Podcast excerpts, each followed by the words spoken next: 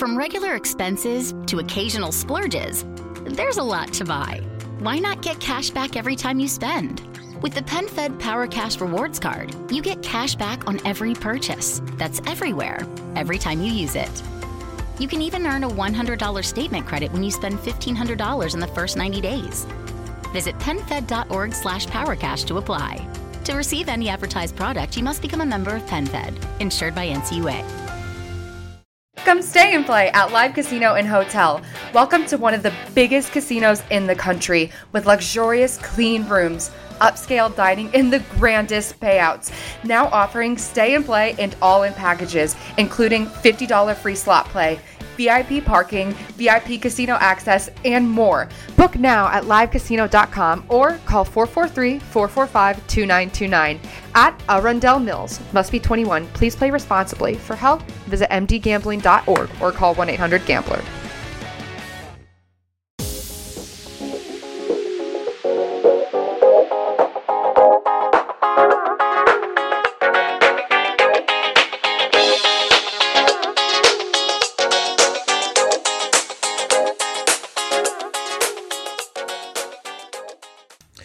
Ciao e ben ritrovato finalmente in una nuova puntata del podcast tecnologico di Claudio Soduto. In tech, benvenuto, puntata numero 137, finalmente la puntata che volevo registrare, la puntata che desideravo, bramavo da tutta l'estate, ma che ammetto, ammetto, questo lo devo dire, mi ha portato un po' di problemi. Perché? Perché stiamo parlando ovviamente di iPadOS, del sistema operativo che Apple ha studiato e pensato per i suoi iPad, un sistema operativo che rivoluziona completamente il concetto di tablet di Apple stessa e che oggi cercherò di non tanto analizzare a livello personale quanto ho scoperto, visto e via dicendo, ma quello che mi, è, mi, ha trasmesso il sistema operativo, perché in realtà le novità le conosciamo da tutte le beta di quest'estate e via dicendo, però secondo me raccontarvi il processo e come vi avevo un po' anticipato nel mio, nel mio altro podcast, il rompiscatole, potrebbe, potrebbe essere interessante. Ora vi spiego bene. Io non ho preso e provato nessuna beta, perché? In genere sono contrario a questo tipo di cose per il semplice motivo che eh, preferisco, preferisco eh, aspettare con calma, godermi le cose e assaporare anche quel gusto particolare. Magari una beta su uno smartphone potrei accettarla, magari su un telefono secondario su cui magari fare qualche test e cose simili, ma nel mio caso specifico, ad esempio con l'iPad Pro, che è il mio unico tablet e il mio unico e comunque il mio computer di riferimento mi sembrava un azzardo troppo grande. Poi dovevo rinunciare a SkyGo per tutta l'estate magari avere problemi anche legati poi alla batteria che sappiamo benissimo distrugge completamente i dispositivi. Insomma tanti e forse troppi compromessi da questo punto di vista, al che mi sono imposto, nonostante le grandi novità, di dirmi Claudio, non proverai le varie beta, iPadOS lo proverai al lancio. Tant'è che quando poi Apple ha annunciato la disponibilità dei nuovi, dei nuovi iPhone e via dicendo per il 20 agosto, il 20 settembre, scusate, io ero decisamente contento perché ho detto vabbè dai, l'evento è stato intorno ai primi di settembre, una decina di giorni e il sistema operativo arriverà. Poi tutto il caos che è generato, ho fatto anche un, un editoriale su, su, iPhone Italia relativo agli aggiornamenti mancati da parte, da parte di Apple, non mi è piaciuto sostanzialmente, ma lo dico con tutta l'onestà del mondo, pur amando Apple, pur conoscendo i limiti e i pregi di questa azienda, eccetera, eccetera, eccetera. Sostanzialmente io mi sono ritrovato ad avere un iPhone che non si aggiornava, o meglio, che ho aggiornato, ma perché mi ha portato, mi ha tra virgolette portato l'iPhone 11, quindi e poi avevo le, i promemori, le note, un casino. Fatto sta che non poter aggiornare l'iPad subito lì quel giorno e dover attendere inizialmente il 30 di settembre mi ha dato fastidio. Sicuramente poi il clamore generale, la mobilità che si è anche un po' smossa nelle comunità online e non solo, anche aver spinto Apple ad anticipare il rilascio di iOS 13.1 al 24. Io al 24 ero gasatissimo, lo ammetto. Super carico alle 19 non ero a casa per cui ho detto vabbè meglio ancora perché non ho i server intasati quando poi rientro. Quando sono tornato mi sono scaricato gli IPSV, ho acceso il Mac, ho messo tutto in DFU, anche l'iPhone 11 considerate voi e ho installato e aggiornato tutto. L'unica cosa che non ho aggiornato manualmente è stata l'Apple Watch ma perché è un dispositivo che utilizzo in maniera secondaria, ecco se vogliamo, per cui mi, eh, mi, serviva fino a un certo punto WatchOS 6, sapete, io lo uso come notificatore, come allenatore, niente di più, niente di meno. Aggiornare l'iPad è stata la prima cosa ovviamente che ho fatto e lì per lì mi sono detto interessante, ho collegato subito il mio Magic Mouse, ma non avevo visto quegli accenni di super estrema comodità, fantastico, eccetera, eccetera. Avevo visto alcune cose. Mm, non, non, ero rimasto subito al primissimo impatto iper soddisfatto. Ho detto, vabbè, dai, è tardi, magari sono anch'io stanco. Mi sono riconfigurato tutto praticamente, quindi poi ho messo via. E mm, ho detto ci vediamo domani. Il giorno dopo io ho cominciato a fare i primi test e i dongle e questo e quello e quell'altro il supporto ai, alle pendrive esterne, ai, insomma ai, ai, dischi esterni, doveva essere una cosa wow, rivoluzionaria. Purtroppo, purtroppo, sui dispositivi dotati di Lightning, che quindi montano poi l'adattatore di Apple, le chiavette USB e eh, gli hard disk esterni non funzionano, o meglio, funzionano se l'hub di Apple è alimentato. Quindi tendenzialmente io per leggere il contenuto da una chiavetta esterna, nel mio caso con un iPad Pro 2017 12.9 4G 256 GB, dovrei prendere questo dongle di Apple che ho alimentarlo, quindi trovare una fonte di corrente, magari un power bank, non per forza una presa di corrente, e attaccare poi solo in quel caso lì il mio hard disk o la mia pennetta. In realtà poi con qualche utente sulle varie chat di Telegram e via dicendo abbiamo trovato un accrocchio, ovvero che se collego un hub passivo, un hub USB passivo al dongle di Apple posso leggere i contenuti delle chiavette, però comunque è un dongle aggiuntivo che devo aggiungere già un altro dongle. E qui mi è venuto già in mente il discorso della Type-C e delle potenzialità che questa porta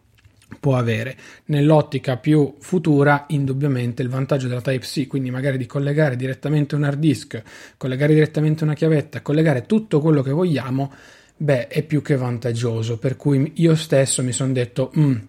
allora magari la Lightning, per quanto l'abbiamo amata in questi anni, probabilmente su un prodotto del genere, su un iPad che adesso può fare e farà molto molto di più, potrebbe essere arrivata al capolinea. Per cui ho detto va bene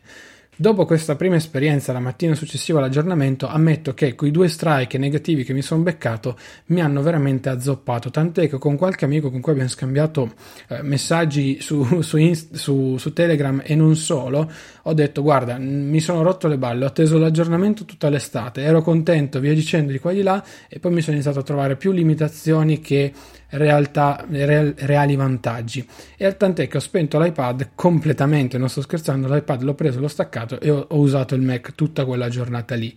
In realtà poi, mm, così, diciamo,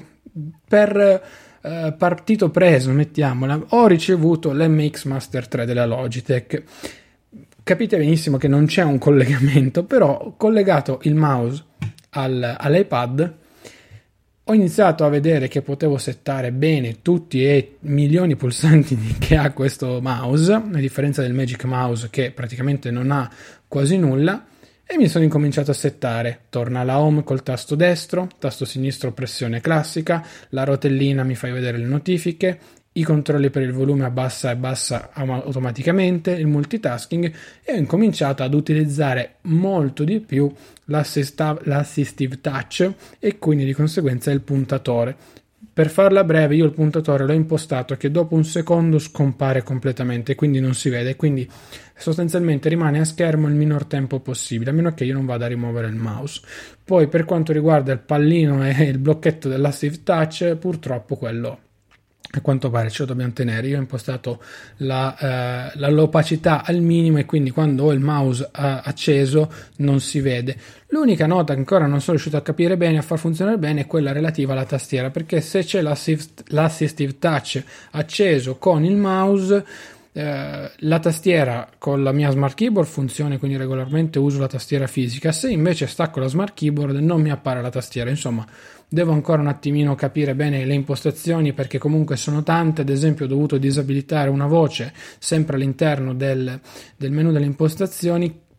con la quale sostanzialmente con il mouse attaccato e la smart keyboard inserita, ma in realtà con tutte le, con tutte le cover eh, tastiere esterne, eh, c'erano problemi nella digitazione. Ad esempio, le lettere, alcune lettere non venivano prese, alcuni numeri non venivano presi e via dicendo. Per cui è, è ancora da studiare e la stessa Apple ha detto che comunque sono implementazioni che arriveranno, arriveranno, arriveranno. Fatto sta che comunque da quando ho configurato quel mouse lì, e per questo dico anche grazie all'MX Master 3, oltre ad essere un gran prodotto che sto provando e che mi sta assolutamente piacendo alla grandissima, eh, diciamo che ho iniziato a vedere l'ottica un po' più in generale. E il grande vantaggio di iPadOS non è tanto il file manager nuovo e via dicendo l'interfaccia che comunque è decisamente più produttiva, mi piace molto molto di più, ma la grande grandissima novità è il Safari, quindi il nuovo Safari con il download manager che funziona perfettamente. Io ho fatto una prova la stessa sera che ho installato poi l'iPad, eh, l'iPad OS a scaricare gli EPSV, tenerli lì in locale per non si sa quale motivo, tanto 256 giga di spazio e ha funzionato da Dio, come si suol dire, quindi sono rimasto non soddisfatto, ma molto molto più che soddisfatto. Uh, la gestione in locale dei file con l'iPad, la slot iPad, cartelle locali, via dicendo, è fatta finalmente molto molto bene quindi sì l'applicazione file con il supporto esterno ci sta anche con i file Samba e FTP tutto bellissimo ok ma il vero vantaggio secondo me è in Safari Safari più la combinazione mouse esterno ammetto che io sostanzialmente non sto praticamente più toccando il Mac. L'unica, l'unica volta che ho toccato il Mac, tant'è che mh, ho, faccio un piccolo spoiler, la puntata del rompiscatole, l'altro mio podcast, quello personale di settimana scorsa, l'ho registrata da iPad, montata da iPad e caricata da iPad come facevo praticamente fino a aprile-maggio, prima di riconfigurarmi per bene tutta la scrivania e adoperare il Mac per snellire e velocizzare il tutto, l'ho fatto perché appunto ora è tutto più semplice, non ci sono più quegli accrocchi, soprattutto da browser, che non vi permettono di caricare un file audio, quindi devi esportarlo come video e fai girare questo, esportalo di là Paradossalmente no, ho dovuto lavorare su un bucket di Amazon S3 in questi giorni e l'ho fatto direttamente da un iPad. Mi sono scaricato dei file che avevo in locale, ho eventualmente creato poi un file zip compattandoli tutti e con drag and drop da file ho potuto ad esempio caricare dei file direttamente in un'interfaccia web su Safari, proprio col classico drag and drop pulito, semplice, senza andare poi magari a smistare, cerca, no, qua sfoglia file per singolo, no è diventato tutto molto più intuitivo per alcuni aspetti, ma secondo me il grande vantaggio, il core business di queste due cose, quindi Safari e File messe insieme, sono la vera grande succosa novità, non tanto come dicevo prima la UI, l'apertura verso i moduli esterni come hard disk e cose simili. Sì, per carità, io quello l'ho provato, comunque nonostante la necessità di aggiornare il dongle o di caricarlo, tra virgolette, a livello eh, proprio di corrente, non ho fatto, cioè, ci ho provato, ho messo dentro il mio hard disk con tutti i film e le serie tv e ho visto che ad eccezione degli MKV praticamente l'iPad riproduceva tutto. Nel caso di un MKV io facevo il classico drag and drop, copia e incolla da destra a sinistra se nel caso mi voglio portare dietro dei file e poi li butto ad esempio su Infuse e me li riproduco su Infuse. È cosa più semplice del mondo da questo punto di vista, però adesso si è potuta fare. Quindi, dopo uno sgomento iniziale del tutto negativo che mi aveva portato quasi a un rosicamento generale quasi da vendere l'iPad, fortunatamente per colpa dell'MX Master 3 mi sono messo lì, ho detto mm, ok, con calma, dai, ci proviamo, dai, rivediamo ed è tutto, tutto decisamente più comodo. Paradossalmente io ho Gmail su cui ho tutta la posta del lavoro. Qualsiasi account di lavoro va a finire lì sopra, non mi interessa perché voglio avere tutto lì. Gmail è il servizio migliore al momento per quanto riguarda la posta eh, a livello mondiale e comunque è indubbiamente un servizio comodo che con un semplice login ti permette poi di, essere, di stare molto molto tranquillo. Per cui io stesso mi sono configurato tutto quanto lì sopra per quanto riguarda il lavoro e gestire adesso anziché avere l'app di Gmail che comunque su iOS consuma tantissimo perché arrivano sempre in push e poi è fatta bene per carità, però non è il massimo, utilizzo Gmail dal browser. Ho il mio hyperlink di, eh, di Safari salvato nella doc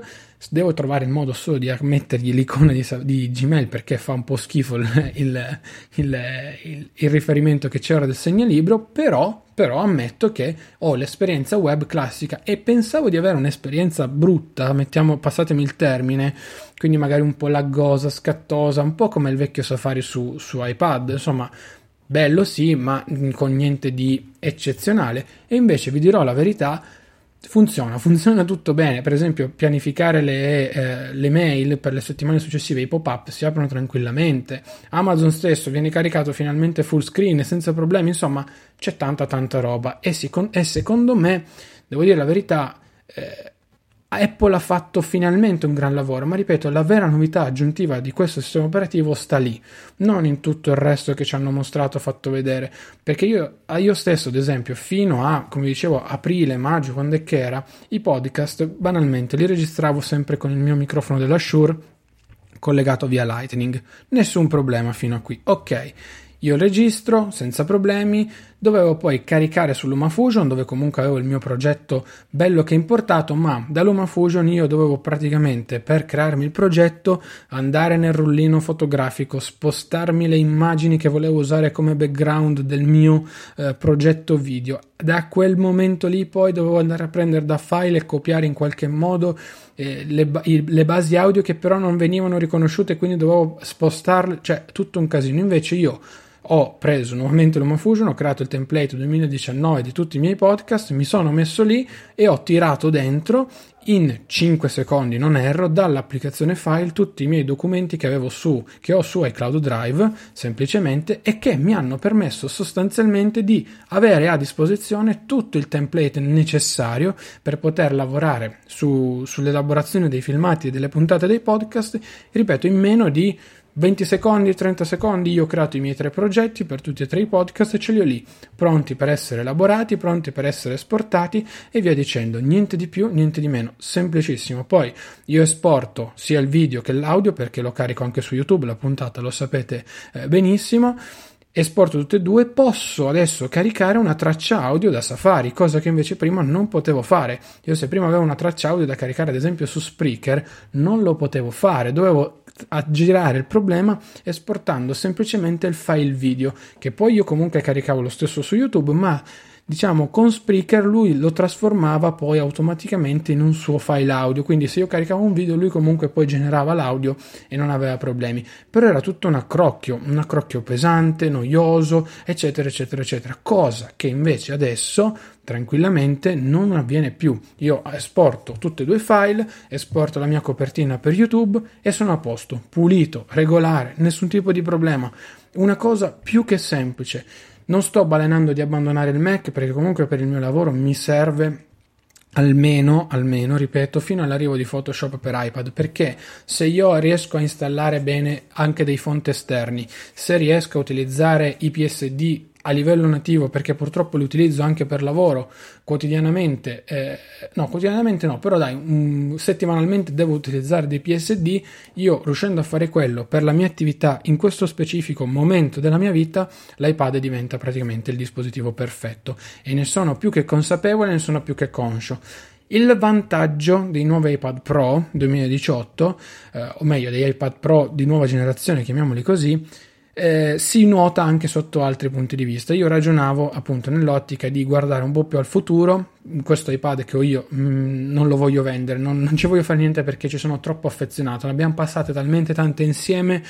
che venderlo per quanti soldi mi possono dare non, non, è sentimentalmente riconosciuto quel valore, per cui me lo tengo, me lo terrò a vita, mi terrà, mi terrà compagnia, insomma è il mio iPad questo, per cui non ci sono affezionato come, come, come ho detto bene in settimana, ma guardando l'ottica futura, ad esempio con un mouse collegato, un iPad Pro di nuova generazione Face ID, io sblocco lo schermo con il tasto sinistro, nessun problema, mi riconosce via.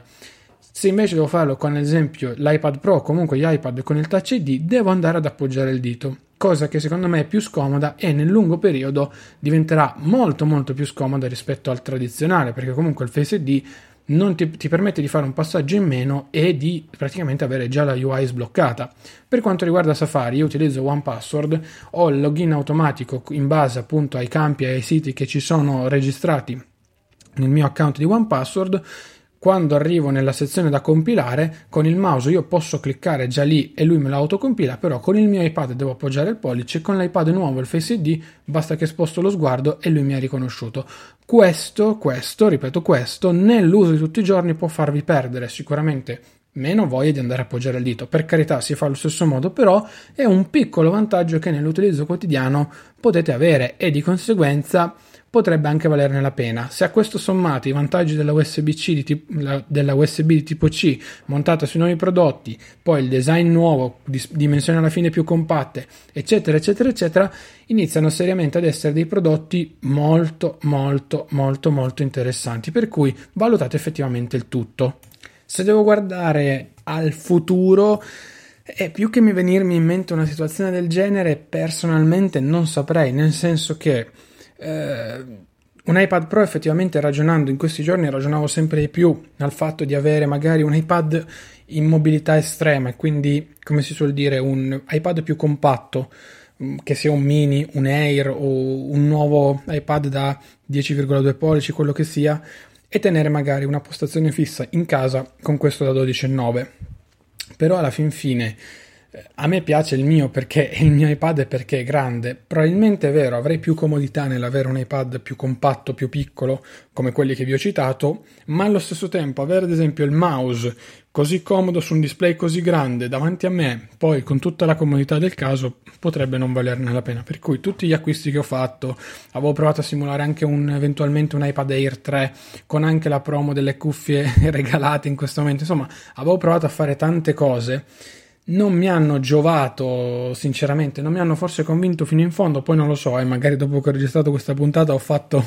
ho fatto una cavolata, non mi hanno convinto fino in fondo se non nell'acquisto magari di un nuovo iPad Pro. E da qui attendere praticamente ottobre per quello che sarà potenzialmente il nuovo evento di Apple con anche magari nuovi iPad potrebbe un attimino anche spingermi a stare un attimino un po' più riflessivo, beccarmi poi magari una 13 Bionic, insomma pro- propendere verso Natale ad un acquisto ex novo di un dispositivo che sicuramente mi potrò portare in lungo periodo, al netto che comunque ad oggi al pari di qualche bug che comunque spero Apple vada a sistemare nel corso delle prossime settimane, il mio iPad funziona più che bene, non ha problemi, ad esempio renderizza tranquillamente la puntata di un podcast in 3 secondi senza nessun tipo di problema, stesso discorso per la, la parte video, non ci mette tempi biblici e la batteria non è ancora distrutta, insomma è un iPad che funziona ancora molto molto bene, semplicemente nel mio caso specifico sarebbe un passo un po' più avanti a livello di funzionalità e ottimizzazione generale che mi potrebbe permettere per l'appunto questo piccolo passaggio in più, che secondo me, ripeto, secondo me potrebbe valerne la pena, però sono sempre comunque lì pronto a provare, passatemi il termine, e, e quindi di conseguenza non so se magari nelle prossime settimane mi metterò lì, giochicchierò magari con un iPad Pro nuovo, vedrò le diverse funzionalità, i test, le prove, eccetera, eccetera, eccetera. Insomma, giusto per avere una sorta di di quadro generale della situazione e poter dire ma sai forse ci provo, sai forse vedo un attimino, sai forse vediamo un, attimo un secondo così, perché comunque è vero che costano 850 euro, è vero che adesso mi regalano ancora le solo 3 perché sono comunque ancora studente universitario, però è anche vero che le solo 3 io me le ripago semplicemente nell'acquisto della smart keyboard, quindi vanno valutate tante cose dal, dal, mio punto di vista. E vediamo, vediamo, non, non preannuncio nulla ma allo stesso tempo non, mi, non metto neanche le mani avanti, però ammetto che delle volte, come ho detto altre volte, la ripetizione, ole oggi andiamo proprio a go-go, anche magari a qualche amico, qualche collega, eccetera, eccetera, delle volte un iPad un po' più piccolo mi sarebbe piaciuto, sebbene poi tutti mi dicano che alla fine il 12,9 è la mia dimensione e il 12,9 è il mio iPad, niente di più, niente di meno. Vedremo, vedremo assolutamente. Io sono più che soddisfatto ad oggi, ad oggi di quello che eh, ho visto su questo sistema operativo. Sulla UI non sto lì più che altro a commentarvela perché il connubio fra i nuovi promemoria, le note, la UI con i widget bloccati lì sulla sinistra, nel mio caso specifico mi hanno aperto un mondo e mi hanno sicuramente aiutato a snellire molto del mio carico di lavoro e non avere mille reminder magari buttati lì a caso dal calendario che mi mostra gli eventi in corso, io sono uno che il calendario lo compila sempre, completamente con qualsiasi cosa, a, fino ad arrivare, non so, a, appunto a tutti i promemoria lì sotto, anche lì io ho tutti i giorni tantissimi task che voglio completare perché comunque mi voglio ricordare sempre tutto e se non lo faccio mi arrabbio anche con me stesso.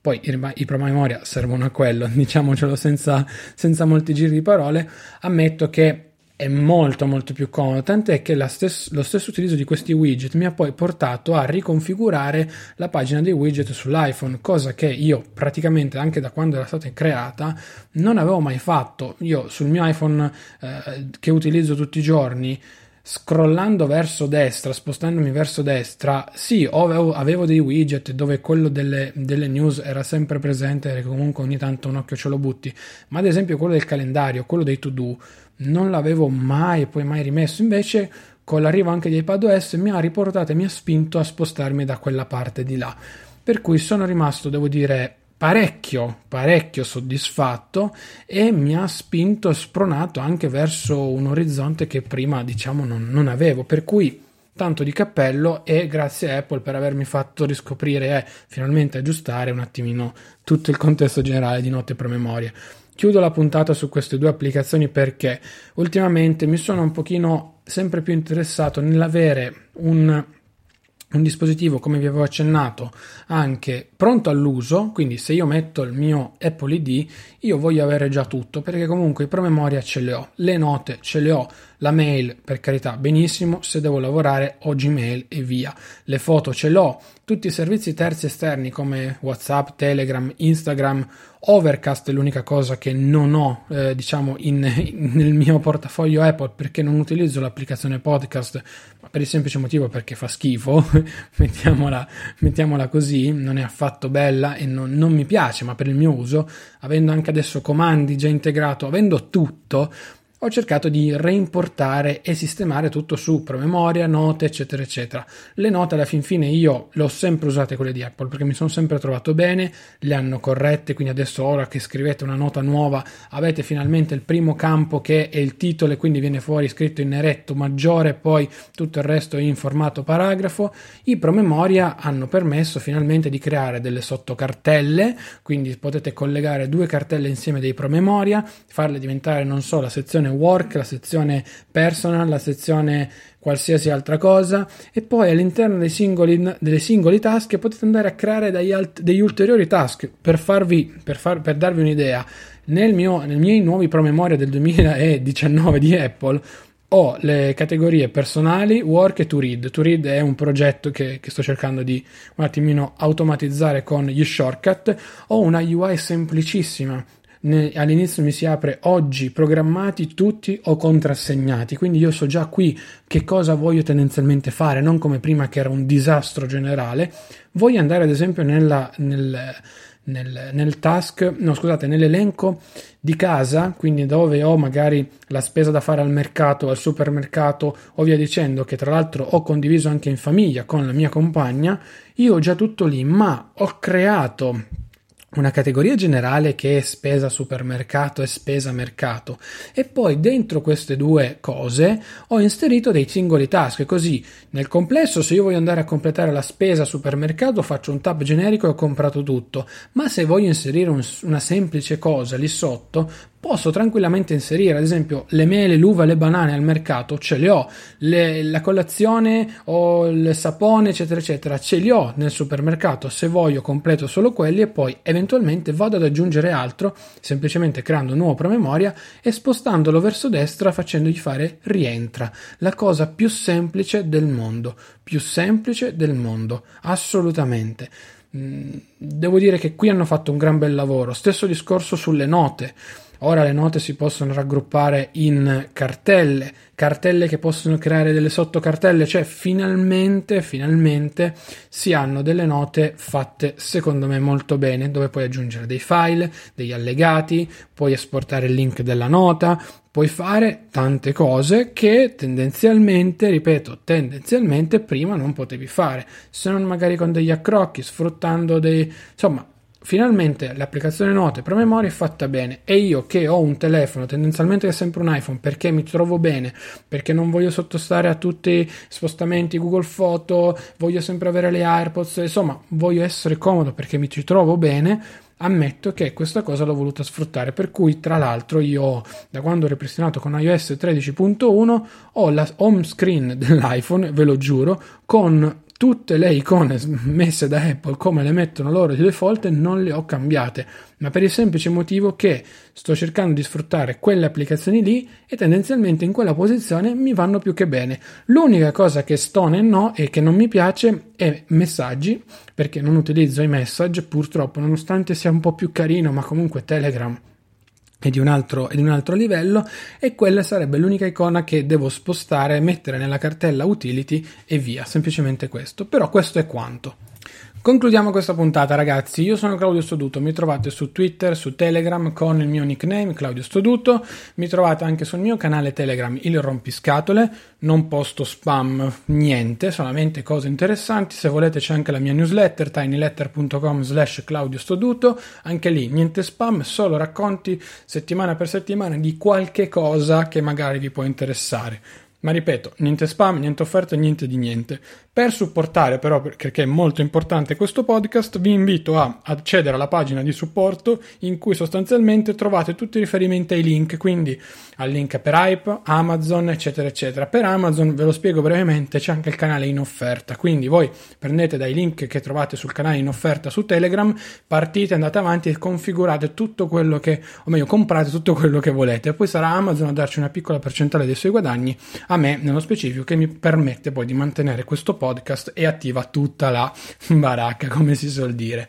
Io non so cos'altro dirvi, ci sentiamo lunedì prossimo ore 12, mi raccomando non mancate con Intech la notizia, chiamiamola così, o comunque parleremo sicuramente di qualche novità che è arrivata perché sono un paio di presentazioni interessanti anche lato Android e non solo, però dai, vedremo un attimino meglio. Io sono Claudio Saluto ancora, vi saluto e ci sentiamo settimana prossima. Ciao ragazzi!